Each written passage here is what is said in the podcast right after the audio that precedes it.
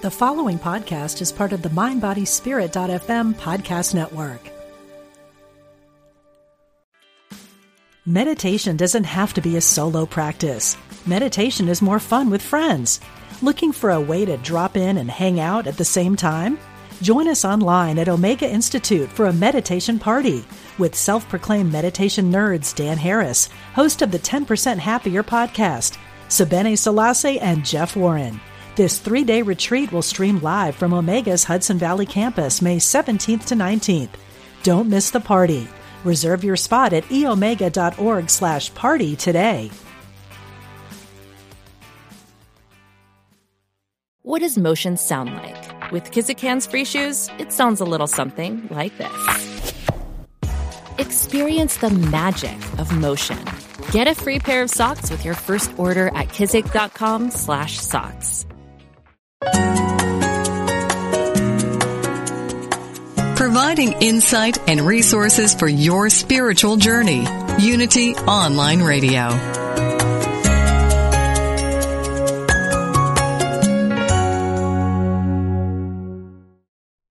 Today's episode is sponsored by Bright Peak Financial, a non-for-profit membership organization providing Christians with the right products, tools, and resources to gain financial strength. Go to brightpeakfinancial.com to create your financial success story.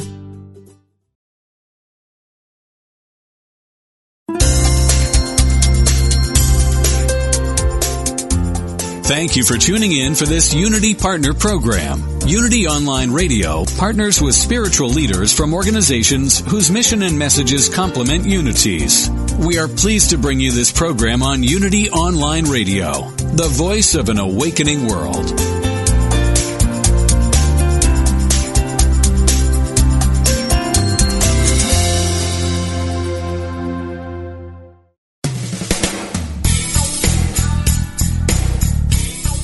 Welcome to Truth Transforms with your host, Reverend Galen McDowell, Senior Assistant Minister at Christ Universal Temple in Chicago, Illinois. This is the program for spiritually enlightening discussion, interviews, and the practical application of new thought principles to transform your life. Now, here's your host, Reverend Galen McDowell. Welcome to Truth Transforms. I'm your host, Galen McDowell, and I am the Senior Assistant Minister at Christ Universal Temple in Chicago, Illinois, where the Reverend Dr. Derrick B. Wells is the Senior Minister and the Reverend Dr. Johnnie Colemon is the founder. I've been in the midst of a series I've titled uh, New Thought History, where we've been talking about different aspects of how New Thought has affected history and communities, etc. And I have another powerful guest today to be interviewed. Today, I am interviewing the uh, I just heard something the the author of the book Beyond Christianity, which is a book about the African American experience with uh, the New Thought community and her particular experience, Dr. Darnise Martin. How you doing there, Dr. Martin? I'm great. Thanks for having me on, Reverend Galen. Thank you, thank you. So, you know, just so the audience has an opportunity before we start talking about the book, can you give us a little bit about your background and and obviously the book talks about how you uh, became involved in the New Thought movement. But could you give us a little bit of background on yourself? Sure. Um, well, I'm someone who was raised uh, as a Methodist in AME tr- tradition, AME Zion, in Cincinnati, Ohio, where I'm from. I live now in LA. But um, I was just a child who had a lot of uh, religious questions, I guess I would say, early, very early. And um, I was just not quite content, I guess I'll say, with the answers that Christianity offered as I knew it. And growing up, I was I went to church more with my best friend's family. They were Baptist. Her father was a Baptist minister and I went with them mostly. And on holidays, I'd go with my own family to the Methodist church. But in any case, I was just not satisfied with the answers that I was receiving, even as a young child. And I, of course, I didn't really know what to do with that. I just continued to read various religious texts. My mother used to say, you know, she used to ask me, "Where'd you get that book?" Oh, at the library. Where'd you get? What are you doing? I'm reading this book about reincarnation or something. So I was just a kid who had a lot of questions that went unanswered by my immediate community, I continued to just reach for whatever book or if I ever knew somebody, a teacher or somebody who could explain things to me, uh, religious things to me, I just gravitated towards that. I was very hungry for spiritual knowledge straight away. And so that led me to, very circuitously, I can't even say it was a straight line, actually, um, in terms of my career, but I just eventually came back as I grew up, went to high school, went to college. I found my way to the New Thought tradition, and I thought, this right here answers my questions. Where has this been all of my life? And I think I was probably, I would say, I believe I was my mid, my early to mid 30s by that time. By the time I really found an actual New Thought of a religious science church, at that time I was in Oakland doing my graduate work, and so I was. Uh, extraordinarily happy to find New Thought. It, it really answered the questions that I'd always had. Beautiful, beautiful, beautiful. So, when you found the New Thought Church uh, and you started to learn about, you know, the principles that are, are espoused by the spiritual movement, uh, what prompted you to want to write a book about the African American experience in the New Thought Church? Well, funny. I didn't really see it at first. I was I was doing my doctoral work. I was at the Graduate Theological Union in Berkeley, and I had come to that place in my doctoral studies where we have to declare a dissertation project. And up to that point, I had been immersed in well, the my subject matter was historical and cultural studies of religion. Up to that point, I had been immersed in the history part of it, and that was early Christian era. And I thought, well, I'm kind of done with that. And the, historical Jesus stuff, I'm really, you know, I'm not quite sure what I'm going to do now. And I was speaking to one of my advisors. I was taking classes from him in various classes, but they were primarily about African American religious um, expression, African American religious cultures, African traditional religions kind of thing. So he guided me because I really felt like this is it. I don't know how I'm going to finish this dissertation. I don't know what I'm going to do. And he said to me, What about that church you go to? and I said, What about it? and um, again, this was in Oakland, and the church is in Oakland, East Bay Church of Religious Science, about which I wrote the book. And he said, "Well, we've been ta- you've been taking these classes with me about African American religious expressions, various kinds of ways that African Americans express religiously. Well, aren't you going to a church where African Americans are doing something that's a little unusual? And he knew this because I had shared it with him. He came from a tradition, although he was a um, Presbyterian minister himself, his mother had been somehow affiliated with Unity. So he was somewhat um, aware of New Thought. And so he pointed me in the direction. And then it's like the scales fell away from my eyes and I thought, oh my gosh, oh my gosh, I'm sitting on something that needs to be written. There's so much, I mean, people generally assume that African Americans are all Christian, um, maybe Muslim, but for the most part, you know, no one was writing about African Americans in New Thought, not in an academic sense. So that's how my attention went to my own church at that time and then what I had in my mind was a sort of academic framework for how to engage what I was now seeing. And so I became what is called an, uh, a participant observer when you decide to uh, study a group that you belong to, whatever group that may be. But when you start to, when you say, now I'm going to look at it more objectively, or at least attempt to, or look at it academically, I took on that role of participant uh, observer.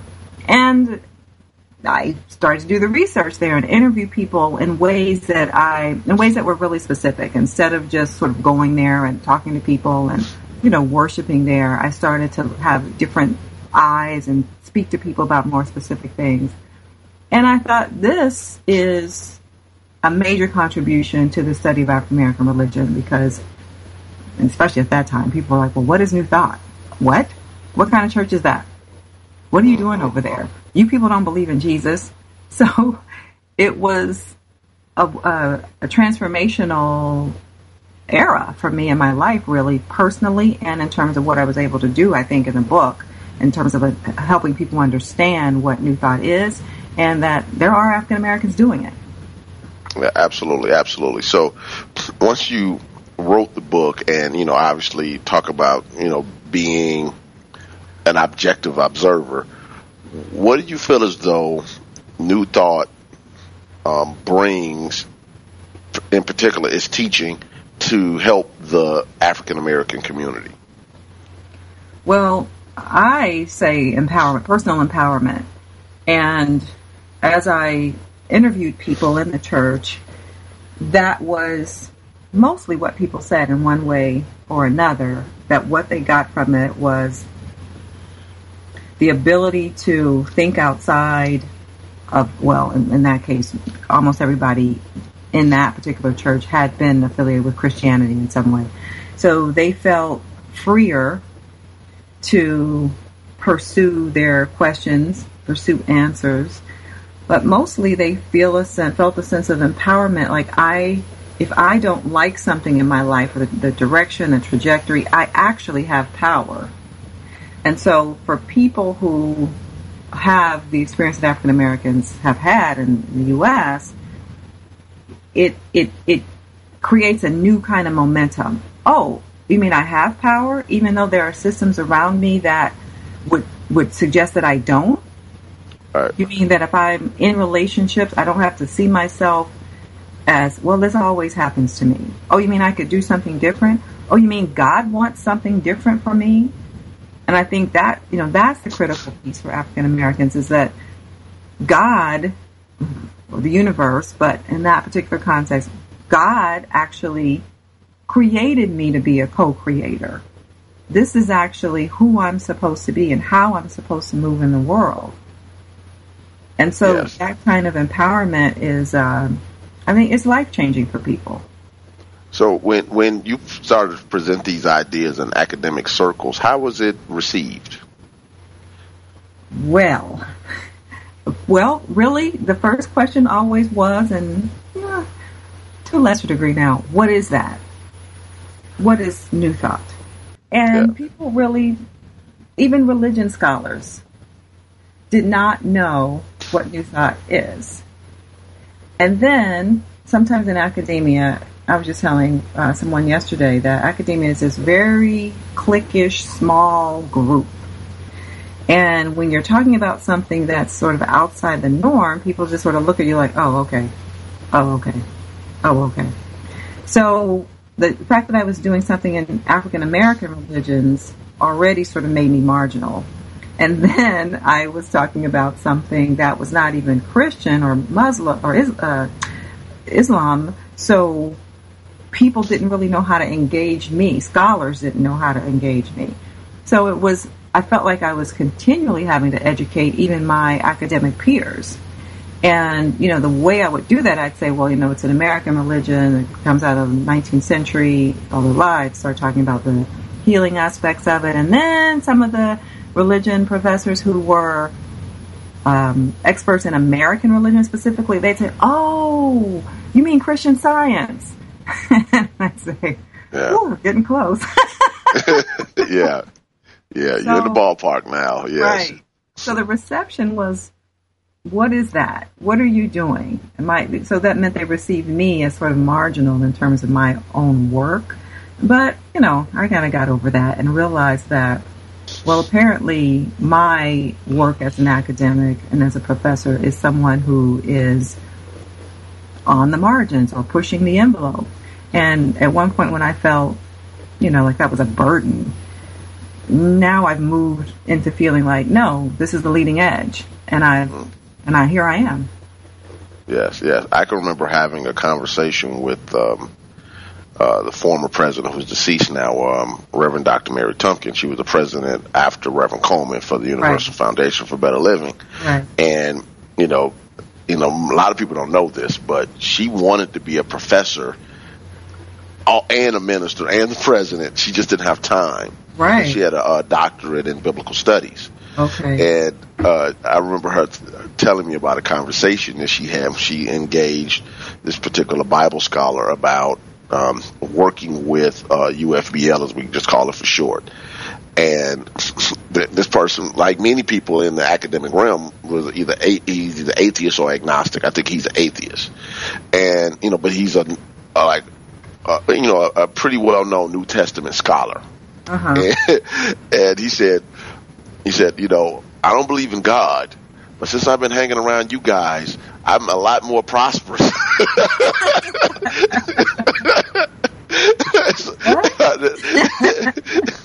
because he had to st- because even though he was he was a scholar, he didn't know anything about New Thought. So when she addressed him, she addressed him from her academic side. You know, these are my credentials. This is what I do, etc. She just chose to go. You know, obviously focus all of her attention and growing her personal church and the organizational churches. But it, it, it, every time I think about that statement, it makes me laugh because he started to study it and it started and, and, and they would have conversations about prosperity. And he started to apply some things even though he doesn't believe in god. Right.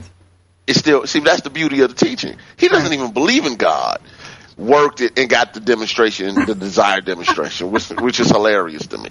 So you know, so that's the reason why I, I asked you that question because you know I've asked this question of many people. Um, uh, another friend of mine, uh, Dr. Will Coleman, who does um, Oh, yeah. biblical mysticism, and he was just in Chicago uh, doing some work with us about a week and a half ago, or two weeks, two weeks ago, and you know, bringing this teaching Yes. um, to the to, to the university has been a little bit more challenging because it's you know, and that's why I think to a certain extent I've been saying this for years. Um, the New Thought organizations need to come together and create their own universities, just like every other religion has ever done. right. And you and you create your own legitimacy. You don't wait for other people to leg- legitimize you. Exactly. So, but you know, so um, but it, it's just kind of funny that Yeah. uh, you said that because I was just like that guy. He, he always sticks in my mind, and you know, and and just meeting some other people who never heard a New Thought who studied religion. Um, um, I remember when we first met uh, Bishop John Shelby Spong, Oh, and he came to do some work with us, and he really wasn't familiar with New Thought. And when he had an opportunity to, to come to our uh, Panorama of Truth conference, and then Reverend Colemon invited him to Christ Universal Temple, um, he was amazed, you know, uh, with us changing the lyrics of the songs and the and the presentations and how even with the, the, the with the prayer, et cetera. I mean, he was blown away by it. But I was saying, like, this man writes about religion, and he had never heard of us, uh, the New Thought movement, and a lot of people haven't. But but here's the thing: I think what we don't realize is, and I'm sure you came across this in your work, because we're about two minutes from a break, so I don't want to ask another question that'll unfold and you have to stop. Um, is they've been affected by the teaching, even if don't, even though they don't know what to call it. Oh, absolutely. I've definitely found that. And uh, since you mentioned Dr. Will Coleman, he he's a friend of mine. He went he did his doctorate at the same place I did mine. He's uh, a few years older than than myself, but he and I talk periodically, and he's able to just like he came to your community. He's able to take the teaching, you know, directly to the people, so to speak, in churches and communities. And he's happy to be out of the academic world um, formally, you know, he's not. I think he used to be a dean somewhere, Yeah, it, and he's happy not to do that because it is such a closed environment, and what's expected of you is just very narrow and circular. And so he's happy to be doing something else. yeah, yeah. It, it's called freedom. It's called freedom, and and I will say we could pick this up on the other side too. But a lot of my students now are realizing, oh, I've heard of this. But when I first started teaching in 2005, they just blank stares, blank stares. Yeah. Yes, yes, yes. It's it's it's amazing. We're coming up on our first break, so let me just uh, give my little quick commercial that this show, along with all the other shows on Unity Online Radio, are supported by your donations. So as you freely receive, freely give, go to unity.fm, click on the donate button, and help support this online ministry. We have people that are listening to this show in other continents Uh, and it's important that we make sure that we get this message of empowerment that people are the individualized expressions of God out into the world. It literally changes and transforms lives.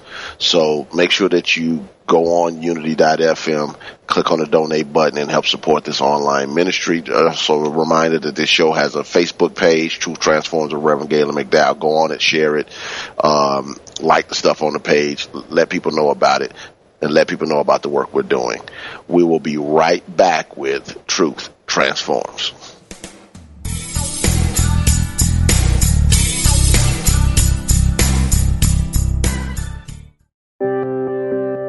Wouldn't you like to share the programs that inspire you most with audiences around the world? That's easier than ever with mobile giving. Just text Unity Radio to 72727 and help us continue offering spiritual programs that change lives. What does simple living sound like to you? Is it a quiet moment on your front porch? A cold beverage after a long day? Or maybe spending quality time with your family? Whatever it is, simple living is a powerful act of joy, abundance, and refreshment. Want to simplify your life? Join the Simple Living Challenge by Bright Peak Financial. It's an inspiring and easy 14 day challenge to help you cut down on life's clutter to lead a simpler, more balanced life. Go to simplelivingchallenge.com to sign up.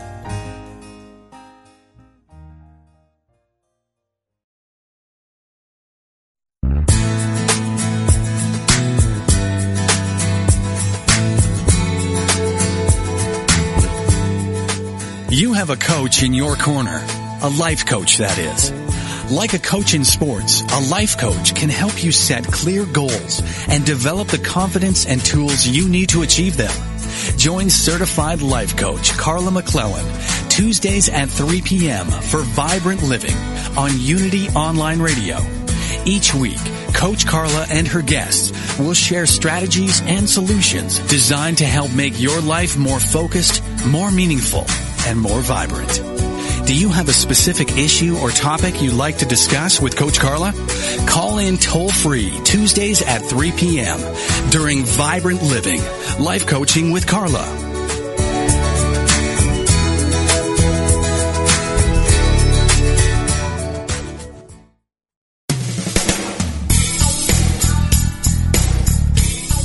Thank you for tuning in to Truth Transforms.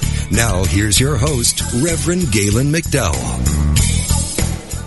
Welcome back to Truth Transforms. I am interviewing Dr. Darnise Martin about her book Beyond Christianity, which is a book about the African American experience and the New Thought movement. So, uh, Dr. Darnise, I I wanted to ask you about how the when you start doing studies about the African American um, movement, I mean, uh, New Thought movement and African American people in the movement, how, um, what are some of the ways that New Thought could better embrace the African American culture? Well, make it make it more in other words, to draw them in because I, uh-huh. I'm of the, let me just give some context. I'm of the opinion that if, if there's a message in religion in America that can help the black community, one of them without a shadow of a doubt is the New Thought movement. So I say that within that context. Okay. Yeah, so it's always a, you know, when we talk about the black religious expression experiences, most of us come out of the evangelical Protestant tradition, Baptist, Methodist, now Pentecostal, and that has a certain aesthetic, a certain cultural feel to it in terms of music, in terms of preaching style, and those things have become critical to African American worship. I mean, some people will say, well, you know, they don't necessarily need that, but when we look at where most African Americans are religiously and where where there is strong church attendance, we can kind of see, you know, African Americans tend to like a certain type of cultural expression. So those New Thought churches that are able to, that are comfortable with that, that, that embrace that, then you're likely, more likely to have African Americans who come back because it's a familiar comforting, um, enjoyable religious expression. So I usually give my students in a classroom the example. I said, you know, we, all of us as human beings who are practicing any form of religion are really practicing a form of folk religion. And that means that however, whatever we are for Roman, or for Catholic or, or whatever expression, Muslim, whatever it is, we want to feel comfortable as we worship God. So if I was to go to a Russian Orthodox church, I would probably not feel like that's the match for me. Some of it might be in Russian. The iconography might be Russian, uh, not might be, would be Russian, um, acknowledging the history and the contributions of Russian people. Maybe they'd ask me to stay later for Russian food. The music would be. So, whereas I might be able to get something out of it, it wouldn't be the place that I would return to again and again because it doesn't feel like me. It doesn't feel like home. So for New Thought churches, it's like, okay, well, how do you embrace African Americans in such a way that African Americans feel like this is home? And so we can do the, what I'll call in this moment, externals, you know, the music and the general feel and aesthetic of the place. But even something like in the preaching, you know, you mentioned how you preach there's a certain style, there's a certain call and response that people are, are black people are more familiar with, even if you don't do it quite that quite one way. There's a certain sense in how black church is done. So the minister is expected, I'll say, is expected to deliver the message in a certain kind of a way. And in this time, probably in all time, but in this time, there's got to be a message from the minister, from the church body itself that reaches African American people in our social environment and our political environment. It can't just all be go and meditate and say these affirmations. We live in a time, and not, it's never been a time in America where there hasn't been, you know, social unrest but things are in our time now what they are. And so I think for New Thought to be more of a draw, if various New Thought churches started to say, well, we're going to have a town hall, or we're going to do this, we're going to do that, which invites people to come and share their stories and talk about what kind of uh, justice they need in their communities, that's an opportunity for, for New Thought churches to get black people in the door. And then to say, here's what we're about. Here's what we're about theologically. We are about changing the world. We're about helping you as individual people change your world. And here's how we're going to change the world. We have to change the consciousness of all humanity. And here's how we start. So, you know, there's a certain sort of aesthetic that you got to have. The music, the, the, the, the preaching style, the artwork. But what you know, you can't really have people coming and saying, "Well, what was that?" or "I don't know what they were talking about." That didn't do anything for me. And so, what what are Black people concerned about right now? Economics, social justice. Um, you know how to, you know, something as basic as how to raise my kids to adulthood. How, you know, very things that are just on people's minds that are pressing on people. You're in Chicago, so I don't have to tell you. Yeah, absolutely, absolutely. So, yeah. And then uh, I have this other question for you since you're in Chicago. Do you work at all with Father Michael Pfleger? No, we know him. Um, okay. You know, he, he's a friend of the ministry. He has okay. been for 20 plus years.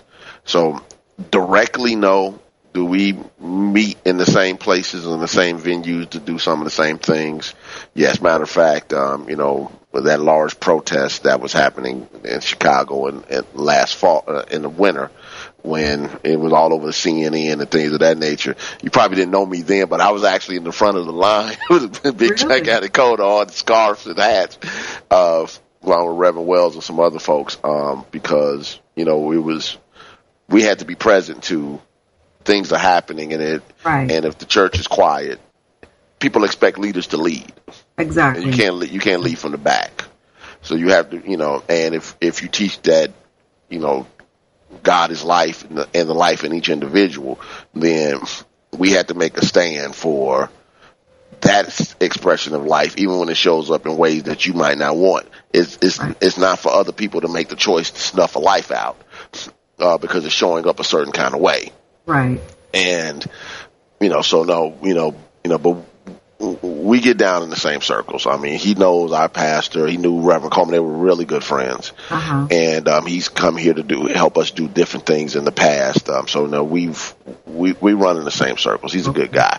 He's a actually really good guy. Um, and you know the thing about you know New Thought, which is interesting because even you know, which I think is all the New Thought churches are trying to find the fine line with this. And let me just drop this. If people want to call in and join the conversation, you can call in at 888-558-6489, 888-558-6489. One more time, 888-558-6489.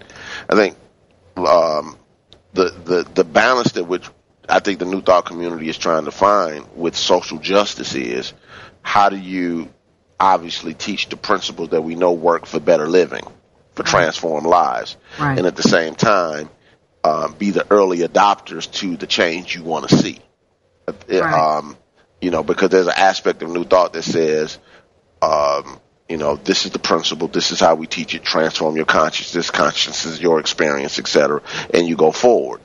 There's also an aspect of it that says, okay, um, that um, once you become transformed, you're supposed to go do something. Right. So I think that that New Thought, not just New Thought, but I think religion in general, but New Thought because I, our teaching is so unique. Um, you know, you know, we're the people who who who don't have a, a devil to blame. Right. We're the people who don't have uh, who who talk about you know people drawing experiences to them by right of consciousness that right. life is consciousness, etc. And then we have to deal with the different issues that are happening, you know, that are part of individual consciousness and collective consciousness. Right. Um, you know, so trying to find that nuance, you know, as, you know, when, when a person is trying to get a demonstration, like uh, I was talking to you offline about, you know, me getting a healing at age 20, going on 21 from almost dying from asthma, being in the hospital for four or five days, being home for two and a half weeks after that, and then realizing that this teaching could transform my life. So I really wasn't focused on anything other than me getting my demonstration. Uh-huh. Nothing else mattered. But now I'm in a different space. That was 20 whatever years ago. The thing about it is, you know, I, well, I kind of, uh, work with, to paraphrase Ernest Holmes, not Ernest Holmes, Emmett Fox, who's one of my favorite writers, uh, where he said, you know, if everybody goes out in front of their house and cleans up in front of their house, the whole block is clean. Right. I think so. The primary responsibility of New Thoughts is individual, get yourself together. Right. Then you can be an empowered part of a collective. Right. Where some religious beliefs believe in get a part of the collective and the individual become secondary. And I don't think that New Thought will ever morph into the individual become secondary when we teach that the individual is an individualized expression of God. How do you balance that? Right. Is is is what we're dealing with. And, um, you know, for instance, without, because I'm interviewing you, I'm supposed to be doing all this talking, but it's here, so I'm just going to say it if you don't mind. Mm-hmm. Um, one of the things that I was talking about when Reverend Colemon started Christ Universal Temple in 1956 is a black woman from Mississippi, 36 years old, uh, had four years before that or so, had six months to live, uh, diagnosed, and she went to Unity Village to learn about spiritual healing what she did, even if she's in this place to teach a new thought, she couldn't live on campus because she was black. Mm-hmm. She had to mm-hmm. drive an hour in and hour back every uh-huh. every um, day for classes, and you know, and then uh, her, her classmates. When she said she wasn't going to take it anymore in 1955, her classmates, including uh, the legendary Catherine Ponder, uh, signed a petition for her to mm-hmm. stay on the campus. Mm. Um, and that that's how Unity Village was integrated. So she she called Unity on what it taught. Right. Okay, that's part, that to me that was social justice change. She was like, if this is what you say you stand for, why is this showing up? and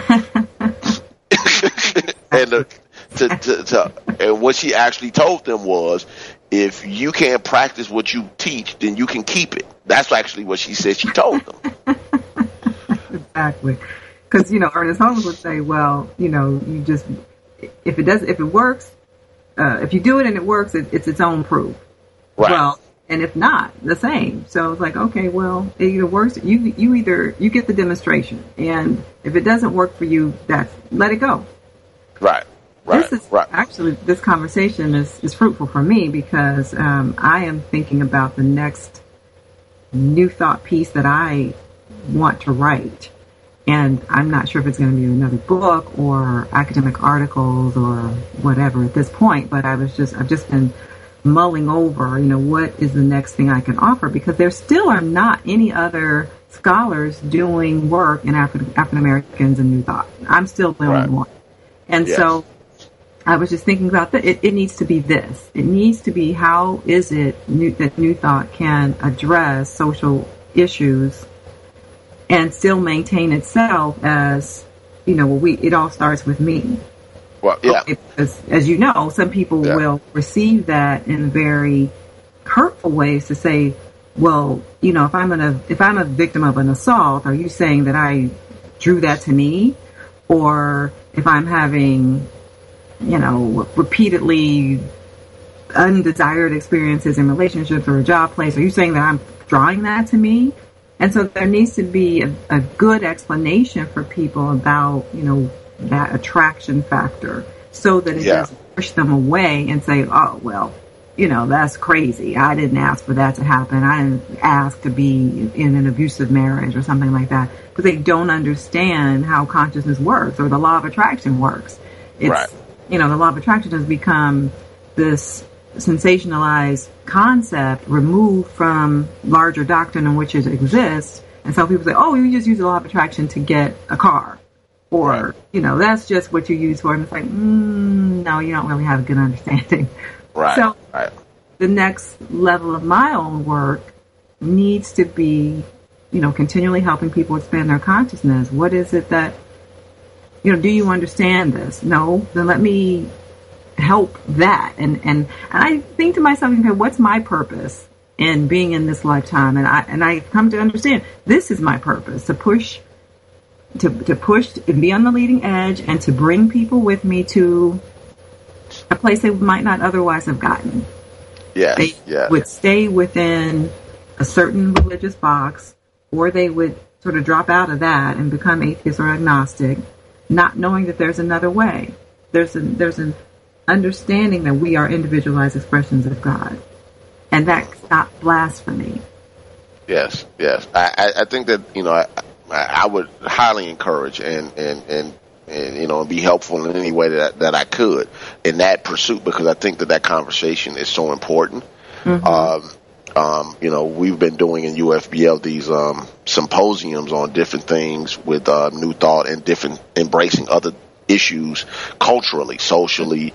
Um, you know, we, you know, I think this year we did um, um, uh, Christianity and white pri- privilege from the concept of New Thought dealing with it. How you deal with that? Last year we did, um, I believe we we did the prosperity gospel because that was an aspect of what the Pentecostal Word of Faith movement took from the New Thought movement. Right. Okay, we're going to take this aspect of prosperity, and as I said to um, a speaker, I mean a historian, Thought historian, a couple of uh, weeks ago, that uh, I was actually in bed one day listening to um, um, uh, Reverend uh, Dr. Leroy Thompson uh, from Louisiana, who's a who's a well-known Word of Faith prosperity teacher and preacher, Right. and and um, I'm not throwing shade at him. I'm just saying stating a fact. uh-huh I was listening to him and I said, "Man, that really sounds familiar." That's Charles Fillmore's prosperity. So I ran down downstairs, got, went to the basement, got my book Prosperity, laid back in bed, and I read his sermon with him. He never said it was Fillmore. right He never Right. changed a word. But Right. but you know, I have one of those memories Uh-huh. that I, I I can almost recall almost verbatim, and what I've read, and I know where it's from. right So I actually went to the page, like, okay. And I just sat there and I listened to him read preach Fillmore. Right. As if it was revelation. Because they can't say, I got this from New Thought Movement because right. then, you know, what happened, what happened to him and the same thing that happened to uh, Bishop Carlton Pearson. Right. You'll lose your church. So, you know, so that's one of the, the nuances of it. I, I think it's it's so important that the work that you're doing it to make sure that the academic uh, circles understand and know about New Thought, mm-hmm. because this is one of the things I think that, as I've said before, I really believe that uh, New Thought is already totally ingrained in the American culture. Right. We just don't call it that. Exactly. Call it New Thought. We we you know people who write about New Thought or borrow from New Thought heavily don't call it New Thought. The Wayne Dyers of the world, you know, the uh, a lot of the transformational movements uh, right. started with. Uh, you know, the self-help workshop seminars, many of them start from a New Thought base. Right. That what didn't exist in America before New Thought really promoted it in an Americanized way. You had to go through more Eastern mysticism, occult teachings, mm-hmm. and things of that nature. Right. And New Thought was like, no, this is what it is. These are the principles. Be free to be used by anybody. The Ernest Holmes, the Charles and Myrtle Fillmores, and uh, the Neville Goddards, and right. and different people. They presented it, and that's why I really like the fact that we have to get this message out. I think it's so important, and you know, so what you're doing is is is is life changing. Well, this so is. So let me just affirm that. Okay, I was, say, I was, just about to say this is very affirming for me to to do it because it's just been ruminating in my thought process. We know how that goes, right? Yeah. But also, as you were saying that, you know about Leroy Thompson, I'm familiar with him, and you know all the Word of Faith people, Word of Faith tradition, actually. Um, and I thought, oh, well, maybe I should do also reclaiming the prosperity gospel mm-hmm. because, you know, the pros- the term prosperity gospel has gotten such backlash and, you know, in some ways rightfully so because people don't really understand. They just see these ministers saying, you know, I need a new jet and, you know, that's offensive to people. But because people don't know that this is a new thought teaching that's been sort of, I'll say, uh, appropriated into the word of faith in particular, then then it, then they could if they knew that they could understand. Oh, what I'm looking at is not entirely the whole doctrine here. Right. Oh, what I'm looking at is this person's understanding about how to get rich. You know, Leroy Thompson. I mean, I think with Leroy Thompson, that's his entire message right. about you know wealth. Um, Creflo Dollar, we might say he at least does talk about some other things, but you know, maybe I need to do some work on that prosperity thing because it's something that we all live with. You know, money is such an important factor in terms of how we live. It's not that everybody has to desire to be wealthy, but we know how difficult life can be if you don't have enough for your basic living. Uh-huh. And so many people are struggling with that, and it binds them in such a way that they can't get to aspects of being more creative because they feel like you know, I got to work as many hours as I can to feed myself. So, yeah. you know, I guess I'm saying I need to do this prosperity piece as well. So yeah, these projects are, are stacking up for me. Thank you, Reverend Galen, for giving me more work to do. well, you know, part of it. See, I, you, you, you know, we preachers need scholars to do work. You need us to present the work. So we're supposed to work hand in hand. See, I know without a doubt. You know, I'm, I'm a researcher. Like I, I'm a crazy researcher but I know my gift is preaching and teaching at a at a high level. Uh-huh. You know, you know, I, you know, not tooting my own horn. I can bring it. I know I can, and I guess that is tooting my own horn, and I'm okay with that. Uh, uh-huh. but the other work also has to be done. Right. And I think that that's really important for us to understand. If if if you're a Johnnie Colemon, for instance, in 1956, and you're starting a church in Chicago, the most segregated city in the United States, as far as where people how people live and interact with each other, uh-huh. and you're you're starting a, this ministry and you're this alternative ministry, you're dealing with a couple of factors. One, you're dealing with economics. She taught prosperity. Right. You're dealing with if you don't have good economics, most likely you don't have good health care. Right. She taught spiritual healing. But beyond that, it was something that um, Jesse Jackson, Reverend Jesse Jackson, said at her memorial service. She he said that Reverend Colemon, not the memorial service, at uh, he spoke the day before at the church. He, he was our guest speaker, and he said she brought up the standards of church. So she brought the divine order that was so emphasized to her at Unity, and said, "Okay, how do I bring this to uh, the church in a way that people can understand? Building a culture up, lifting people up by their minds, Right. telling people you can have." What you desire if you can get your consciousness together and you can understand who you are in God. Right. And then went and did it. Historically, she's not given credit for some of the things she's done because there's no academic work. Right. So if you're a black woman, take the new thought out of it. Black woman who builds the largest church in Chicago. Mm-hmm. Mm-hmm. Every black or one female organization should know that. Right. Right. Outside of New Thought. You know, Right. I mean, you, you build a 32 acre, 3,000 seat facility with rooms and this, that, and, you know, and up until maybe less seven, eight years ago was the largest religious f- facility in Chicago. Right. And you're not even celebrated for the womanhood of it. And I'm just saying that from the context of this is why the academics is so important Right. because this is how the information is disseminated. Right. And when, when and, and as people understand this as they show up in their college courses and things of that nature and they start to understand history, if historians aren't writing about it, and some of that is our responsibility as well. We have to write about it because she didn't write biographies. But but who are the people that were affected by these things? Uh, have, I just recently found out about an African American minister I didn't know about. It. I'm sure, I'm sure you probably heard of June Cobb. Yeah. Just found out about her. Right. Didn't know about her. Now I have to do like as much research as I can because that matters to me. Right. Because how does this show up consistently? Uh, uh, Reverend Ike is not considered new thought by many people, but Reverend Ike was a pure metaphysician, Exactly.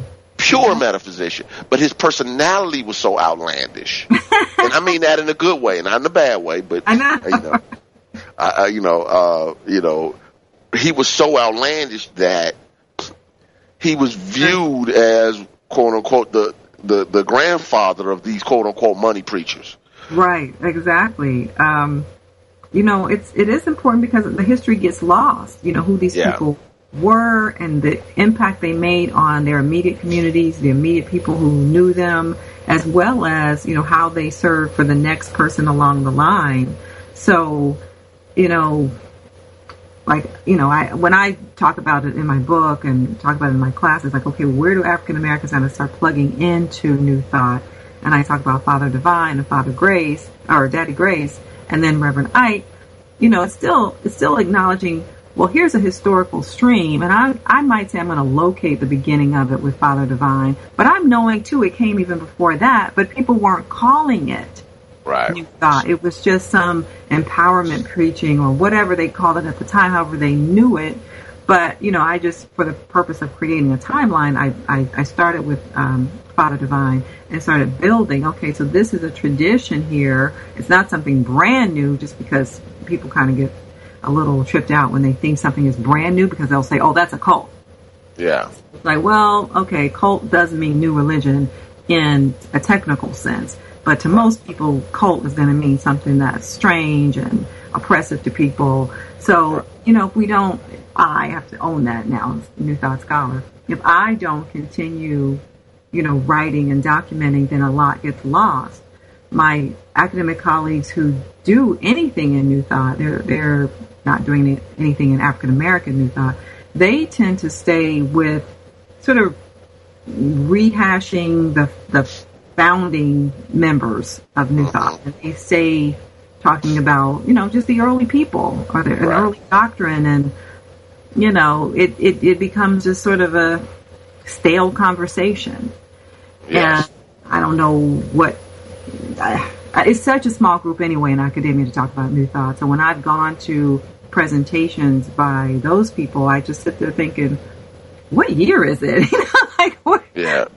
and where's the applicability to people in the 21st century who are living in ways that they don't want to, particularly in, in this case African Americans, but any group of people who feel themselves to be oppressed, who could use a liberating message that says, you're an individualized expression of God and you have the power to co-create your reality. Yes, yes. I mean, uh, as, well, you know, one of the things that we, uh, I'll often have this conversation with Reverend Wells, uh, the pastor of, the, of our church, is that his position is that New Thought is a liberation theology. You know, i- in some, you know, in Chicago, several churches that teach Black liberation theology. Yes. Uh, you know, like, um, you know, um, Trinity United Church, where President Obama used to uh, attend. Jeremiah Rice. Uh, yeah, yeah, it's now um, Reverend Otis Moss III, um, and, and his uh, father actually was a friend of um, of um, Dr. King, I believe. But anyway, uh, the you know, but people talk about liberation theology, right. but I, but I don't. I think that New Thought is the ultimate liberation theology. Not saying it's better than any other religion. Don't get my don't get me wrong, but I'm saying from the standpoint of it promotes individual overcoming of self, and then how do you engage a, the world as a transformed individual as about as clear as any religion. Matter of fact, you, you know what? I'll say this because I don't say this often on the show, but I, I guess I'll share it. My defin, what I call new thought, my definition of new thought is a term. I call new thought butt naked God. Can you take it? yeah, it's butt naked God. I mean, when I and it came to me in, in a presentation. I was in Cancun and I was asked to speak because somebody didn't show up um, at one of our conferences. And I'm presenting and I'm excited because Michael Beckwith was in the audience, and you know I just love love that brother. And and out of nowhere, I just said butt naked God, and I started teaching it. What is God without the religious creeds? What's God without the fundamentalism? What's God without the traditions? What's God without the culture? What's God without all the stuff? The clothes we put on God. You remove all of that, you get divine principle, you get universal law, you get mind action, you get, you know, divine spirit. You it's butt naked because you don't have to dress a certain way, talk a certain way, act a certain way. It's the pure principle. Now can you deal with it? Right. And and for some people, they want the God dressed up as, you know, various versions of Christianity, Islam, Buddhism, Hinduism, and that's all good. Right, right. But when you strip all of those religious beliefs down to their be- essence, you're dealing with divine principle, universal law, mind action, spirit, Right. Butt naked God. So uh, I, I use that term when I'm preaching, and when you know when I first used it, you know, it it it, it, it shocked people, but, you know. but that's a good thing as well. yeah, sometimes it's necessary. Right. And um, so, so all you're promoting to people is the butt naked God in the academic sense. But if, but for, but to be accepted in any field, you got to use the language of that field. Exactly. You know, it's sort of like, um, you know, one. Of, I'm also a martial artist, so I practice kung fu. And but I also know you can't go to a, a Aikido dojo and start using kung fu terminology. If you, you you have to say this is how we're doing in kung fu, you would call it this in Aikido Right. and then oh you now created a bridge so to a certain extent a, a, as a minister I, I, I am now anointing you as the bridge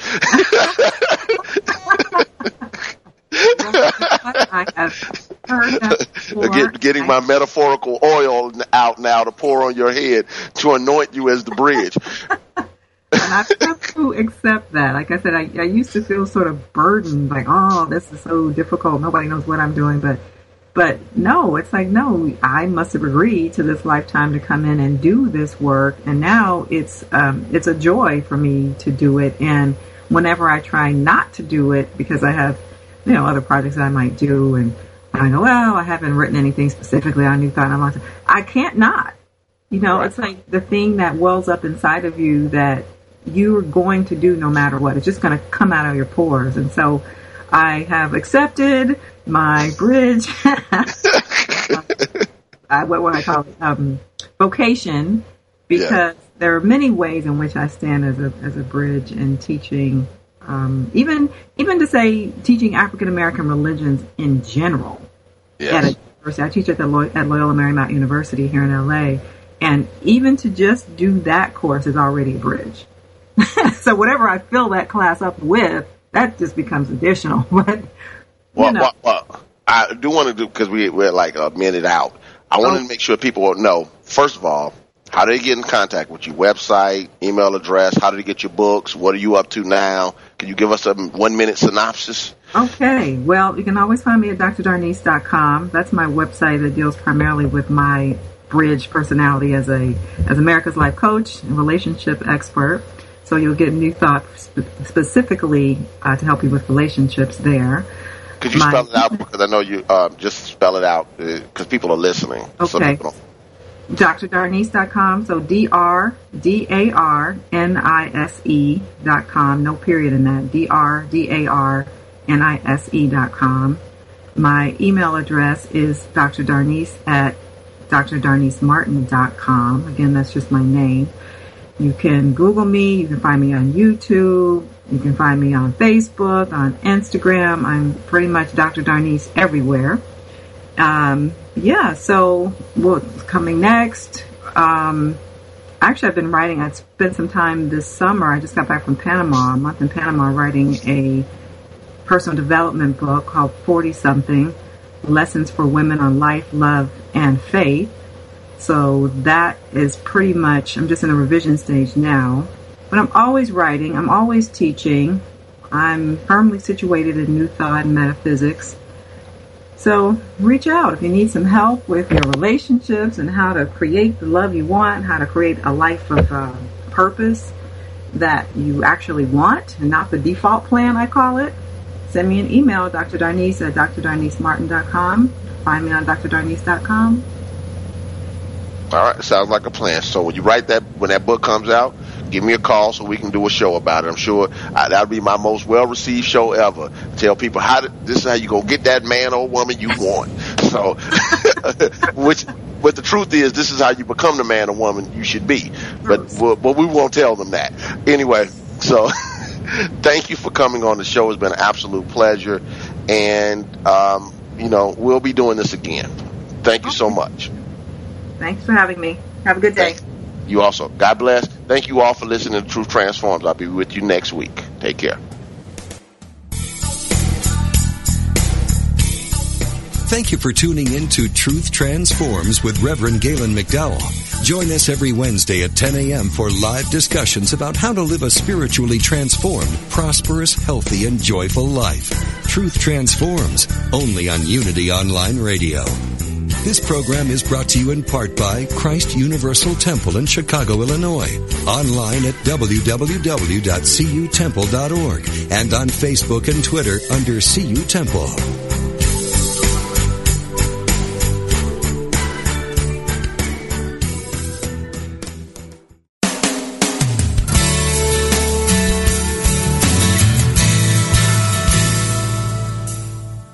Experience the peace and joy promised by A Course in Miracles? Or are you still struggling to truly live your beliefs from moment to moment?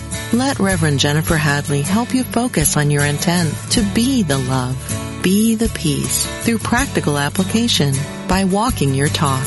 Experience the healing live every Tuesday at 10 a.m. Central on A Course in Miracles, Living the Love, Walking the Talk, only on Unity Online Radio, the voice of an awakening world.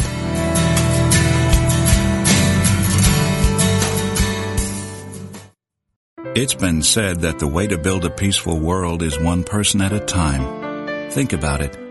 Haven't we all been in situations where one person's attitude his or her state of mind and way of being had a profound effect on everyone in the group. We may have seen times when the effect was negative, caused by gossip or backbiting, but we've all seen times where one person changed an environment in a positive way.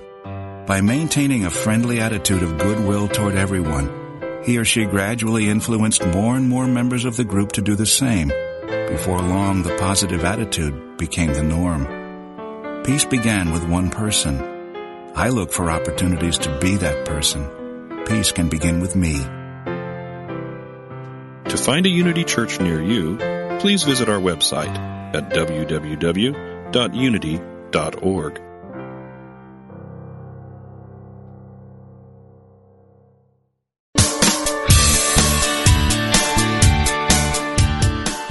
You know the saying, a good deed is its own reward?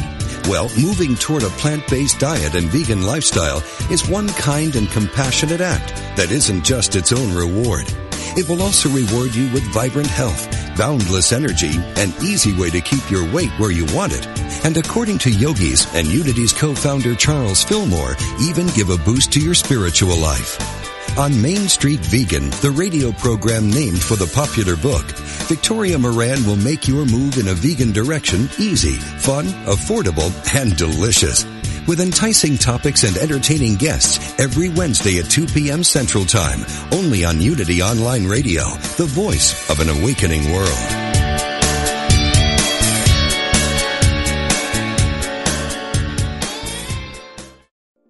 We spend a third of our lives sleeping and dreaming, yet most of us have no idea what goes on during that time. I'm Kelly Sullivan Walden, and as a dream expert and best-selling author, I'm here to empower you to mine the gold from your nighttime dreams. Join me on the Kelly Sullivan Walden Show, part of the MindBodySpirit.fm podcast network, available wherever you get your podcasts. Until we meet again, don't take your dreams lying down.